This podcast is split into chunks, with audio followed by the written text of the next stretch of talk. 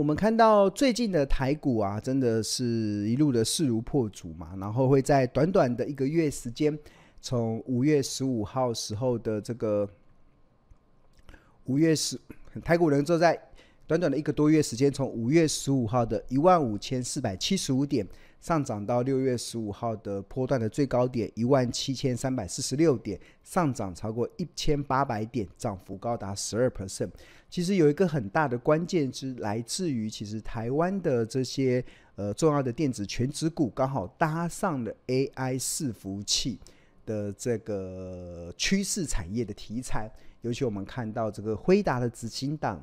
黄仁勋，呃，风来台湾掀起了一阵旋风。他不止去逛了夜市，甚至他还发表了对于未来这个 AI 的市场的一些期许跟呃一些看法。那当然也掀起了资本市场的资本市场的法人开始对于这个 AI 的伺服器的厂商的一个高度的认同，所以开始不停的在加码。那我们看到最近很多跟 AI 有关的一些股票，尤其是伺服器的股票，真的都涨得吓吓叫。比如说这个。我们看一下，像这个二三八二的这个广达，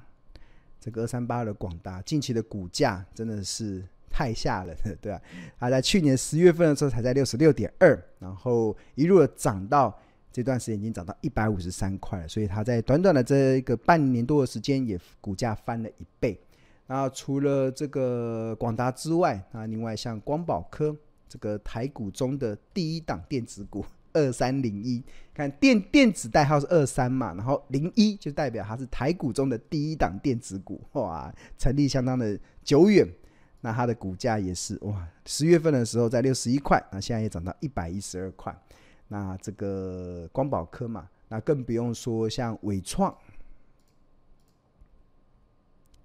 伟创这个也是。近期的股价也是下下叫啊！十月去年十月底的时候还在二十五点二，那现在已经涨到八十五点四了，这个也涨了一倍、一倍 再一倍，哇，真的翻得很夸张，对啊。那其实看到了台股这些重量级的这些电子五哥啦，然后还有一些重量级的电子股股价开始在拉升啊，其实。呃，有一个观察是蛮明显的，其实就是这些企业啦，不管我们刚才提到的广达、伟创或光宝科，甚至还有像英业达，甚至还有像泰达电等等，其实我们刚观察到，其实他们的获利啊，其实呃的提升好像没有像股价的提升来的这么吓人，对啊。那为什么股获利没有大幅提升，但股价可以大幅提升呢？其实关键是什么？关键就是本益比被拉升的。就是，呃，举例来说，像我们一般我们在财报分析中，怎么去计算一家合理的企业价值？有一种方法叫本益比法。那本益比法就是透过一家公司的获利，这个称之为每股税后净利 （EPS），然后乘上本益比的倍数，得出合理的股价嘛。就假设这家公司它的 EPS 每股税后净利是六块钱。那它的本一比如果原本是市场给它十倍，那它合理的股价就是六乘上十，就是六十块。那但是如果在它今天的获利 EPS 还没有大幅提升的情况之下，假设还是维持六块钱，那它的股价能够快速的上升，真正的关键就是它本一比被拉升的。那可能本益比从原本的十倍被拉升到二十倍，哇，被拉升到二十倍。那那一样，同样是赚六块钱 EPS 的企业，那合理的股价就会从原本的六十块上升到一百二十块。那这个股价的上升，并不是来自于获利的上升，而是来自于本益比被拉升。那我们看到最近台股的很多的重量重量级的电子的一些。呃，股票他们的股价的快速的上升，其实很大的关键是本一比被拉升的。那因为获利其实还没有太大的跳升，那很多都已经被拉到二十倍左右了。就是很多大家会觉得，现在目前电子五哥的本一比可能有可以给到二十倍。那最近刚好庆龙就被问嘛，其实就是呃，本一比这些电子五哥本一比被拉到二十倍，合不合理？会不会太夸张？这样？那我从几个角度来讲啊，其实一家公司该给多少的本益比啊，其实不是我们说了算，也不是大家说了算，其实它是有一个财报的公式可以去决定一家公司它到底可以拥有多少的本益比才叫做合理。那这个财报的公式叫做什么？这个财报的公式我们称之为这个 PEG，这个 Price Earning Growth，这个叫做股价盈余成长比。那这个其实是英国的投资大师吉姆史莱特所率先提出的概念，不过后来被美国的投资大师这个大家看到这个呃彼得林区他发扬光大，他在他的著作《选股战略》中有特别的提到这个股价盈余成长比。它也可以去合理的去套用在一家公司，它合理的本益比该给多少？那本益比该给多少啊？其实关键是在于它未来五年的每股盈余成长率是多少。假设一家公司它未来五年的每股盈余成长率是来到二十 percent，那它的合理的本益比就是二十倍，二十倍，一嘛，一倍就是合理。那如果它今天掉到剩十倍的本益比，就是便宜；那如果要涨到四十倍的本益比，就代表昂贵，因为是两倍嘛。那所以了了解了这个的呃 PEG，了解了这个股价盈余成长比，它可以去帮助我们决定一家公司合理的本益比之后，那接下来就可以来开始回到一开始庆隆所跟大家设定的问题。现在电子五哥本益比拉到二十倍。到底法人有没有给过头？有没有太夸张？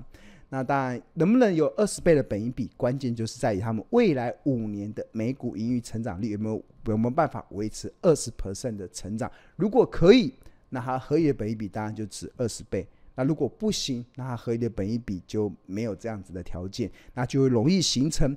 股价怎么涨上去，就会怎么跌下来的过程嘛。那当然，这个。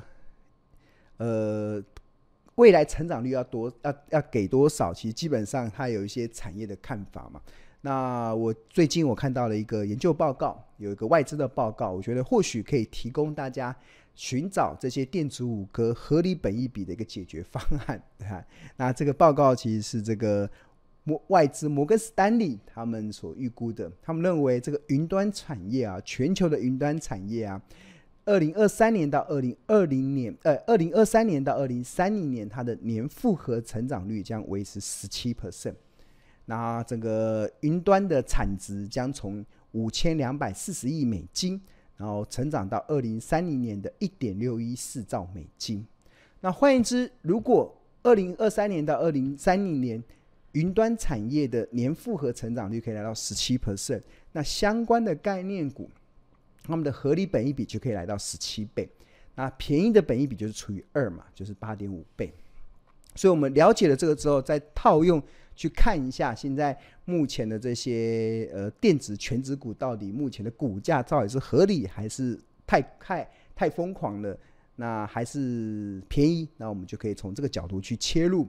那以这个广达来讲，那我们用假设啦，这些公司他们被归类为云端概念股，那这些公司包含了广达、伟创、英业达、鸿海跟台达电。那我们用它今年二零二三年法人预估的 EPS，那庆农采用的是过去三个月市场所有的法人预估这家公司二零二三年的 EPS 的平均值，来当做它的一个获利的预估。然后，比如说像广达，二零二三年法人预估的平均值大概落在七点四八，那伟创落在三点二六，那英业达是落在一点八，那红海是落在九点二九，那台达电是落在十三点八九。那有了这个二零二三年法人预估的 EPS 之后，然后再乘上十七倍的合理本益比，因为云端概念股嘛，云端概念股因为它年复合成长可以十七 percent，所以我们就可以假设十七倍是合理的本益比。那广达合理的股价就一二七，纬创合理股价是五十五，英业达合理股价是三十一，红海合理股价是一五八，台达电合理股价是二三六。那从这上面的图来看啊，同学会发现，好像目前只有红海在合理本一比以下。这个一五八元以下，那其他的广达、伟创、英业达跟台达电股价已经涨涨上去了，对啊，已经涨翻天了，对啊，已经涨到天上去了。那就到底合不合理，我们大家再解释。不过这里面却让我看到了红海，哎，不错，大家不要小看红海。我我一直在前一段时间一直跟大家，我还做了一部影片嘛，一直跟大家报告，我从很多的面向来告诉大家，红海已经万事俱备，只欠东风。对啊，它的月 K D 指标已经在今年三月份出现了低档黄金交叉，那它的月线、季线、半年线跟年线的四条短中长期均线也都出现了均线纠结。那，另外，它在接下来还有三个，我觉得在产业面、基本面的一些利多啦。第一个其实就来自于 iPhone，iPhone 已经开始新一代的 iPhone 十五，据说应该会成为史上一款蛮畅销的一款手机。那身为 iPhone 的最大的组装代工厂的红海，应该接下来的业绩也应该有呃水涨船高的机会。那第二个就是电动车产业嘛，电动车产业下半年红海跟红海也开始有陆陆续续有一些成果要进来，应该都会慢慢的带动红海的营收。那第三个，第三个，我觉得红海基本面的部分，其实就是来自于它在伺服器这一块。大家不要看广达、伟创、英业达涨到天上去了，感觉好像他们才是伺服器的 AI 伺服器的代表。但是我跟大家讲，红海才是这个场市场中的霸主，对？只是因为它的股本太大，业绩体积太大，所以。还无法展现在这个股价的表现上。那但是最近我有观察到鸿海，它在还有一档子公司，它这档子公司是呃在中国大陆挂牌的，是富士康工业互联网，简称 FII。它在呃今年以来啦，它的股价已经从原本的九点三一元涨到了二十点二十四点九三元。那如果以六月二十一号的二十四点九三元来看，它今年以来的涨幅已经来到一百六十七趴了，哇，真的！所以大家不要小看，很多人觉得哇，你看广达、纬创都涨那么多了，鸿海都不动。但是鸿海的子公司富士康工业互联网这个 FII，它今年以来的上涨也来到了一百六十七趴，本一比甚至高达二十四点三倍哦。那我觉得值得留意的是，其实六月二十一号的时候，六月六月二十一号的时候，富士康工业互联网的总市值其实已经来到了五千两百五十五亿人民币，约二点二三兆台币。那为什么我信荣认为这个要注意呢？是因为其实红海基本上是持有这个富士康工业互联网。呃，高达这个八十四点四趴的股呃股权，所以换言之，红海现在目前光是持有 F A F I I 这个呃工业富士康工业互联网的这档股票，它的总市值账面的市值就高达一点八兆台币哦。那这一点八兆怎么算的？其实就是呃二点二三兆，然后乘上呃八十四点八趴，换言之就得到一点八九兆。就是红海光是持有这个 FII 的股票的账面的市值就高达一点八九兆，但是六月二十一号，红海这家公司在台股挂牌的总市值才一点五六兆而已，哇！所以大家有没有看出看看出什么端倪？这端倪就是哦，我现在用现在这个价格去买红海，我还只要一点五六兆。他我买下它之后，我还多加了一个金鸡母，这个这金鸡母叫 FII，还有它子公司就有一家公司值一点八九兆，哇，所以变成买红海不用钱哦，对吧？买红海完全不用钱，你就完全可以完全可以持有了 FII 这家公司。所以为什么我一直觉得红海现在目前股价是相对委屈？其实你光是它持有 FII。股票的市值就来到一点八九兆，哇！那红海现在目前在台股的市值才一点五六兆，对啊，所以我如果把红海买下来，我我我光把这个 FII 把它完全卖掉，对啊，我就一点八九兆了，都可以把我成本回收回来，还有赚，还不包含红海持有其他很多的公司，哎，对啊，所以我觉得这是一个呃，在市场中我觉得是嗯，让我看到一个蛮大的一个亮点啊。那当然提到 FII 为什么进？过去一年以来的股价会上涨一百六十七趴，其实有很大的关键，其实就是它旗下这个 AI 伺服器，其实它已经被这个 ChatGPT 所使用的，而且它已经开始出货到第四代。那除此之外，其实大家不要小看红海，红海在 AI 伺服器营收的占比啊，它在伺服器的营伺服器的营收其实已经来到了一兆台币哦，对啊，一兆台币。那所以大概在一兆台币，所以而且还在持续的扩大中。那那当然 AI 伺服器的比重比较低，那大概预预计大概也有两两千亿左右，所以它一兆的伺服器的营收中，大概两成是来自于 AI 伺服器。所以光红海关于 AI 的伺服器的营收贡献就高达两千亿台币了，而且还在持续扩大中。那这是一个非常大的一个营收的占比，这应该可以把所有的那些广达、伟创全部加起来，都还没有红海这么多。